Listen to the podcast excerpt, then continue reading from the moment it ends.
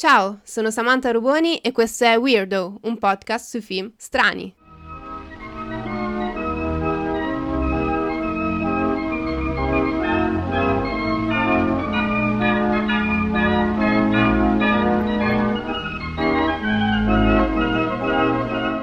Ciao a tutte e a tutti, oggi vi parlo di Madre, film di Darren Aronofsky del 2017.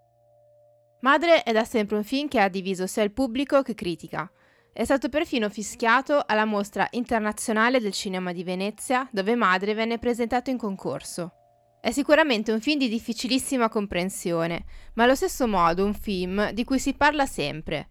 Infatti è dal 2017 che è sulla bocca di tutti, e tutti danno la propria interpretazione e visione.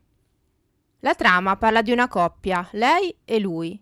Lui è interpretato da Javier Bardem ed è un creativo, un poeta in cerca di ispirazione. Lei è interpretata da Jennifer Lawrence. Nella prima parte del film ha l'obiettivo di rendere la casa in cui abitano accogliente e un luogo perfetto per lui per scrivere le sue poesie. La casa in cui abitano è una casa isolata dal mondo, in piena campagna. La casa necessita di una ristrutturazione perché sembrerebbe rovinata da un incendio accaduto in precedenza. A rovinare quieto vivere di lui e lei arriva uno sconosciuto che viene ospitato da lui senza l'approvazione di lei. È il primo di un andirivieni di sconosciuti che invaderanno la casa, finché lei rimarrà incinta e le cose peggioreranno. Madre, come abbiamo detto, è un film per nulla facile da comprendere il film sembrerebbe un'allegoria su Dio e la terra, anche se non è esattamente così. Lui, il poeta, è Dio e lei, la madre, è la madre terra. La casa rappresenta invece l'ambiente. Dicevamo che non è esattamente così perché la storia è anche un'allegoria biblica, di Nuovo e Vecchio Testamento, così come una visione misantropa della storia umana. Quindi è un mix tra pensiero ambientalista, Bibbia e misantropia.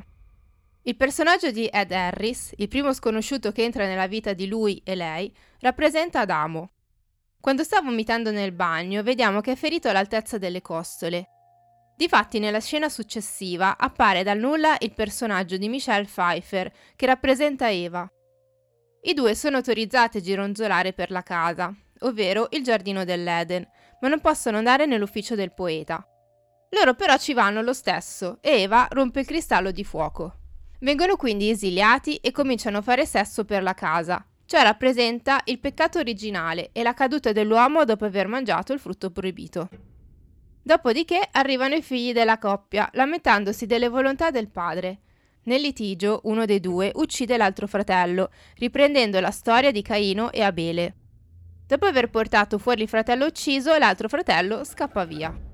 Il poeta e i genitori decidono di realizzare una veglia per la morte del figlio e un continuo andirivieni di invitate invade la casa. La veglia diventa così una festa caotica dove degli invitati rompono un lavandino.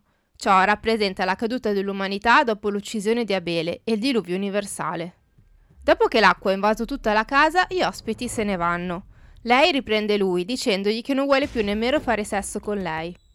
I due fanno allora sesso e lei rimane incinta. Lui viene colpito da un lampo di genio e corre a scrivere. Quando il poeta fa vedere alla madre il prodotto finito, lei ha la visione del mondo ringiovanito e dice che è bellissimo.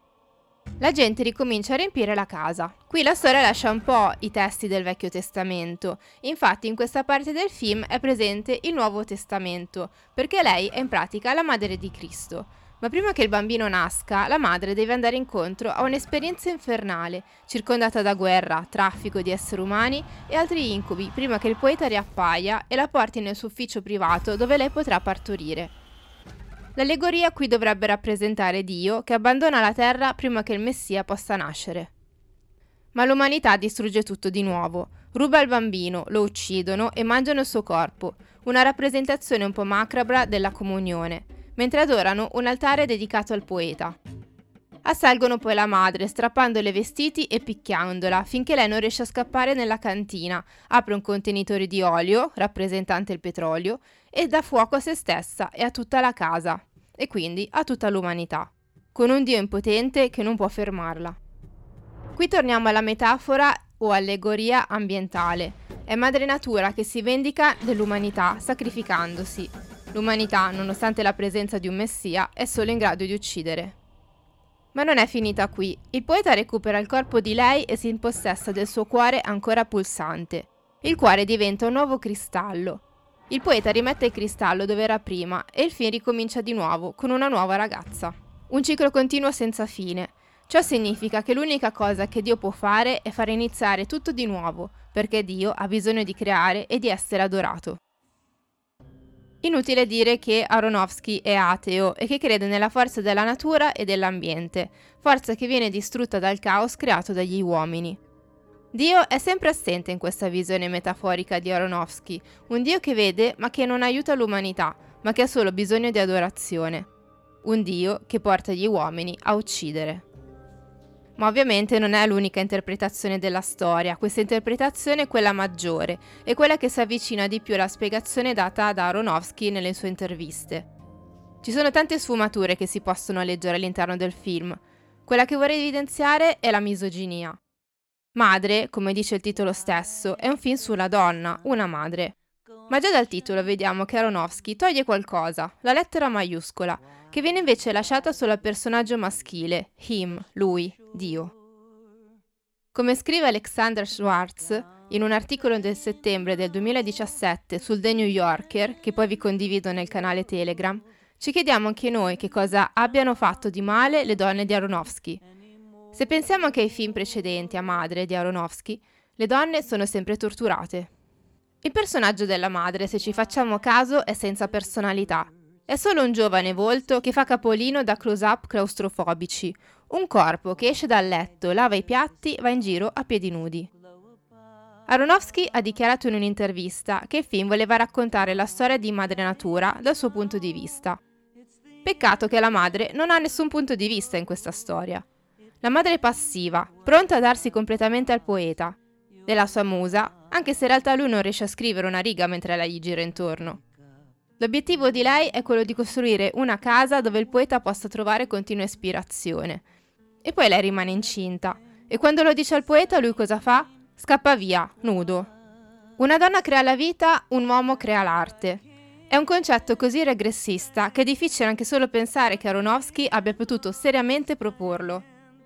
Se l'obiettivo è veramente, come ha scritto qualche critico, di cercare di dimostrare come essere una partner di un artista egocentrico, allora perché lei è miserabile e umiliata?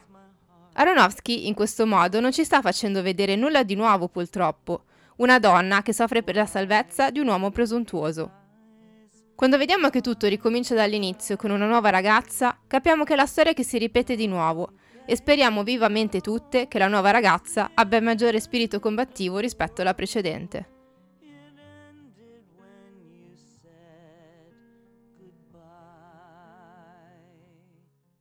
Questo era Weirdo, un podcast sui film strani. Io sono Samantha Ruboni e vi ringrazio di avermi ascoltata. Se Weirdo vi piace e volete saperne di più, seguite la pagina Instagram at weirdopodcast dove pubblico gli aggiornamenti delle puntate del podcast e approfondimenti dedicati alla puntata appena postata. Se il podcast vi piace, sostenetelo con un caffè sulla pagina Coffee, oppure andate a visitare il blog di Weirdo su WordPress. Per questa puntata è tutto, ci sentiamo presto, ciao!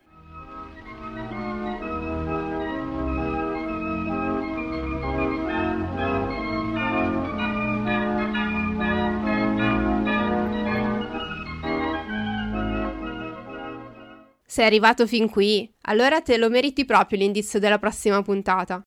Asleep. Such as? Well, imagine you're designing a building, right? You consciously create each aspect. But sometimes it feels like it's almost creating itself, if you know what I mean. Yeah, yeah, like I'm discovering it. Genuine inspiration, right? Now, in a dream, our mind continuously does this. We create and perceive our world simultaneously, and our mind does this so well that we don't even know what's happening. That allows us to get right in the middle of that process.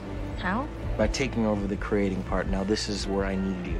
You create the world of the dream. We bring the subject into that dream, and they fill it with their subconscious. Allora ti aspetto, eh? Guarda che ci conto. Ciao!